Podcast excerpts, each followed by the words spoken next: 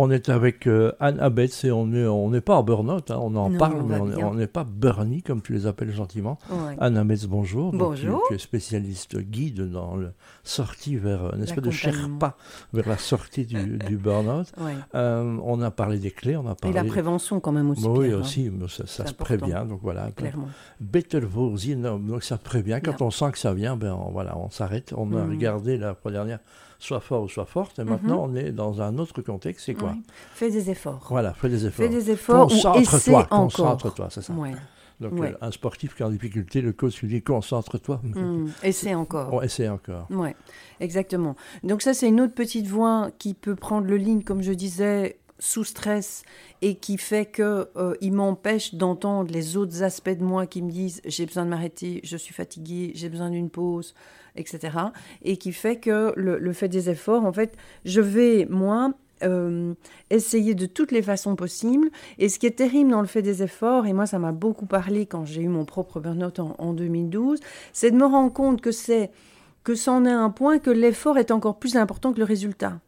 Et donc, dans ma vie où j'ai vécu au Chili, j'ai vécu aux States, etc., euh, je me suis rendu compte qu'à chaque fois, j'ai fait Erasmus en Espagne, à chaque fois que je, comment, je réussissais quelque chose, comme je ré- le réussissais, ça me semblait finalement pas si intéressant que ça. Voilà. Donc, c'est tordu quand même. Hein. Ouais, Voilà, donc ça c'est juste mon, mon, mon histoire à, à moi, mais donc dans les traits positifs de, de quelqu'un qui répond à cette injonction, fait des efforts, c'est une personne qui va être patiente, qui va être persévérante, qui va être endurante et qui va donner le meilleur d'elle-même.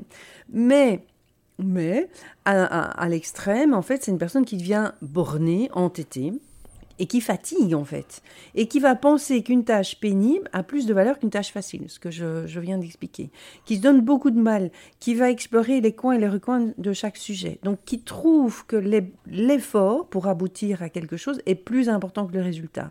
Donc l'évaluation du, travail va être axée plus sur le how que sur la finalité, le résultat. Donc il, va- il- il va même à l'extrême compliquer les choses pour les rendre complexes. Pourquoi faire simple? Tellement Exactement. compliqué Oui, c'est vraiment cette, euh, cette injonction-là. Donc, euh, il se profile souvent dans une, équipe, dans une équipe comme celui qui est contre, celui qui a dur à définir ses priorités. Euh, et les qui refuse les voit- compliments. Qui voit tous les problèmes au lieu de voir des solutions. Ouais. Donc, il, il- il refuse les compliments, il se complique la vie. Donc, les croyances, c'est genre, et c'est encore, tu vas y arriver. Acharne-toi si tu veux réussir. Donne-toi un peu de mal. À vaincre sans effort, sans effort, on triomphe sans gloire. Voilà. Voilà, c'est vois poncifs qu'on sort. euh, Ouais. Voilà, donc euh, C'était délicieux. Non, c'était facile. voilà.